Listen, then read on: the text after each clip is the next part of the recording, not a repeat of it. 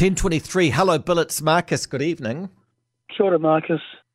Hey, um, I, don't, um, I'm a pro-vaccinator, and and, and I um I helped organise um at my job, um, uh, well at, at the company I work for, and um, at Sanford's down, um, we had quite a few um staff that um that weren't willing to get vaccinated, and um, so I had a had a bit of a yak with um, our site manager there, and I said, "Well, I've got a I've got a close friend of mine um, who comes into the job, and his name is Paul Tehiko, and um, I said he's experienced something that um that a lot of people out there um haven't had haven't had um so um and that was Paul um Paul is a person who's uh, he's been in hospital uh, for COVID and um, has gone through um, been in the ICU unit for two weeks um, and been through the worst of it. But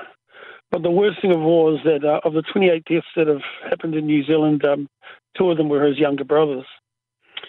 And so I, I said to Paul, Paul, um, is there any way that you can speak to our site manager and um, you know see if we can try and help convince you know, or encourage um, the staff staff members to um, to get vaccinated.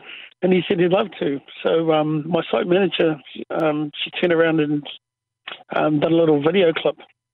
And um, if people want to have a look at it, it's on YouTube. And it's if you look up Paul Tehiko, T E H I K O, it's a wonderful testimony that he has. Um, and I don't know what, how how it happened, but um, TV3 got got hold of it, um, and, and we called up um, our site manager. Uh, I don't know if it was yesterday or the day before, and um, they asked if they could use part of that clip for their news um, highlight on the on six o'clock news last night.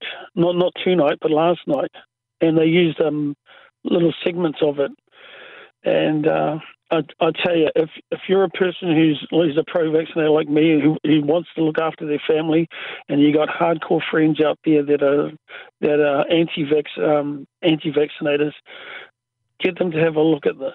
Um, I tell you, did, did Bill, did, Bill, did he come down to your workplace, or he just sent the just did the video?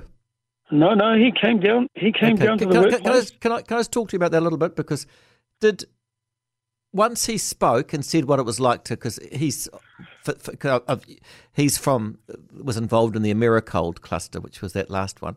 Once he came down and talked to the workers at Sanford's, because I can't imagine his testimony no, no, no, would speak. Oh, he, he, had a private interview with um with, with our site manager in, okay, in. Okay, so he didn't come down and talk to the workers; they just watched the video. Is that right? Correct, because uh-huh. um, yeah, we, we couldn't shut down the place to turn around and, uh, and do understand, that. Understand, yeah. Okay, because I just, all essential workers. Yeah, because I'm wondering what questions people. Because once someone speaks like that, there is no question you can ask, is there? No, um, but I, I, I, tell you, have a look at it. It's only a it's only a couple of minutes long, and I tell you what, if if if you if you don't get touched by this by by by his testimony, oh, your heart's got to be pretty hard. You know. Yeah. You know, and, and I tell you, um, oh, like I say, anybody out there, if you're trying to convince family or loved ones or friends to get vaccinated, steer them towards steer them towards this um, on YouTube, Paul Tehiko. That's, the, cru- that's, the, that's the cruel thing that he talks about is that you are watching your relatives and your loved ones die painfully, but you're not there with them. You're only watching them so you're watching family members die on Zoom. And that seems to be he, the reality, doesn't it? That's what happened to him, you know. Um, yeah, so his, his, first brother passed away, and he could hear his, um, in, in his testimony, he says he could hear his brother's children and grandchildren crying and weeping, but he couldn't go down there because he was in, he was so weak because he was in ICU. And then a week later, his his other brother passed away, and and he got to watch his brother pass away on Zoom. No? And, uh, how can you know?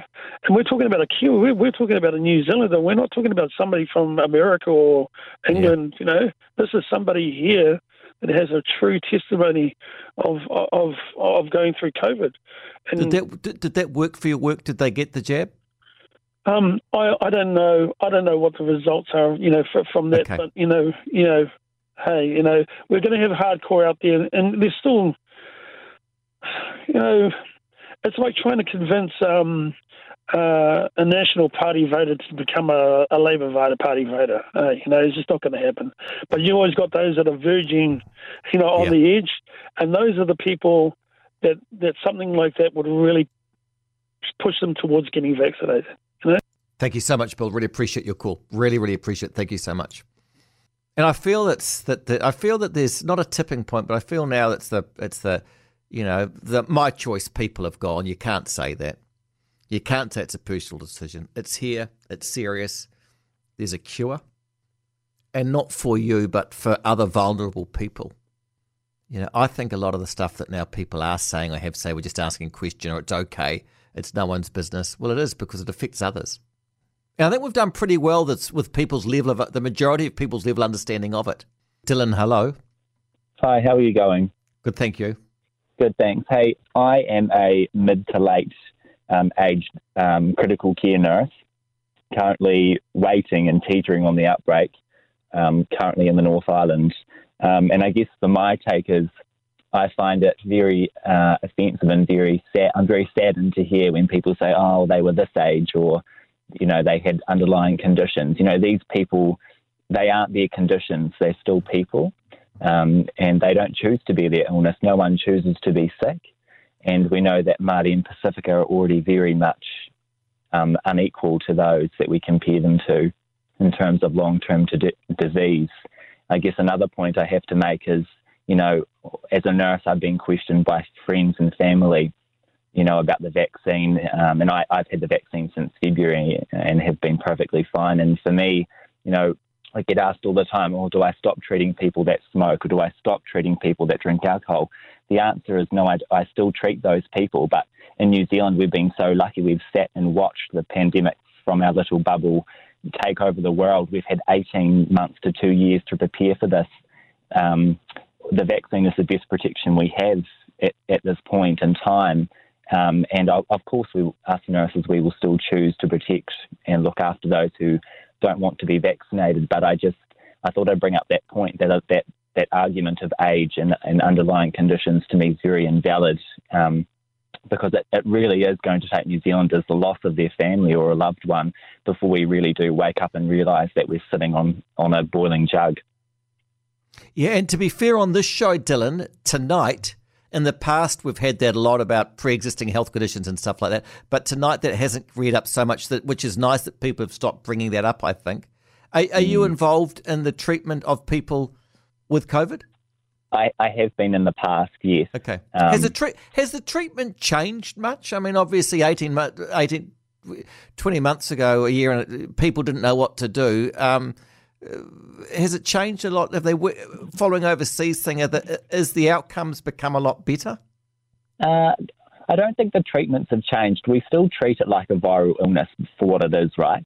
Um, Yeah. Of course, the medications and things are always adapting, and there are better ways and other things. You know, our treatment is limited because when you talk about a virus, we don't want we don't want to aerosolize it. We don't want to spread it in the air.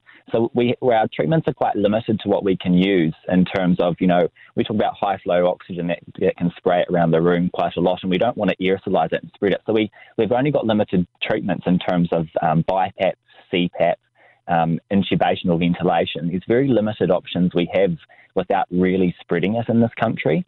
Um, oh, okay, you know, okay. So that's what you've got to be careful about. Yep. Okay. yeah, totally. Um, and I guess for us medical staff, is is the for me the the vaccine mandate I think should have came a long time ago. It's not new something new that's new to us staff. We already are mandated for MMR, measles, Hep B, Hep C. You know, it's, it's our job and our employer's job to protect us so that we can protect the public. So for the COVID vaccine to come in as a mandate, I, I really support that. Um, and our, the basis of our, our of our work is based on, on a biomedical nursing or a biomedical model. So to not support the science behind the vaccine to me is absurd. Yeah. Uh, a- and tell me about the situation with you, Go. Uh, uh, Are you on not allowed to take? Ho- I mean, how, the fact what's the next three to six months does that affect your employment? Do you now not be able to take leave over Christmas because they're getting ready for it? Potentially, yeah. And um, that could be the case. You know, there's a lot of stress that comes with, with nursing and, and medical staff because a lot of um, nurses that are female dominated, they have families, they're middle aged women. You know, there's been a lot of pregnancy, a lot of um, people resigning that really terrified of what's coming. And I wish that the public could see our professions really, really getting stressed out. You know, there's been a lot of sick leave, a lot of um, planning going into the, or contingency planning going into what what's coming because uh, unfortunately it is the ine- inevitable. Um, so yeah, potentially our lives for the next three to six months in terms of medical stuff and and across the nation is going to be very different to what we've seen in the past.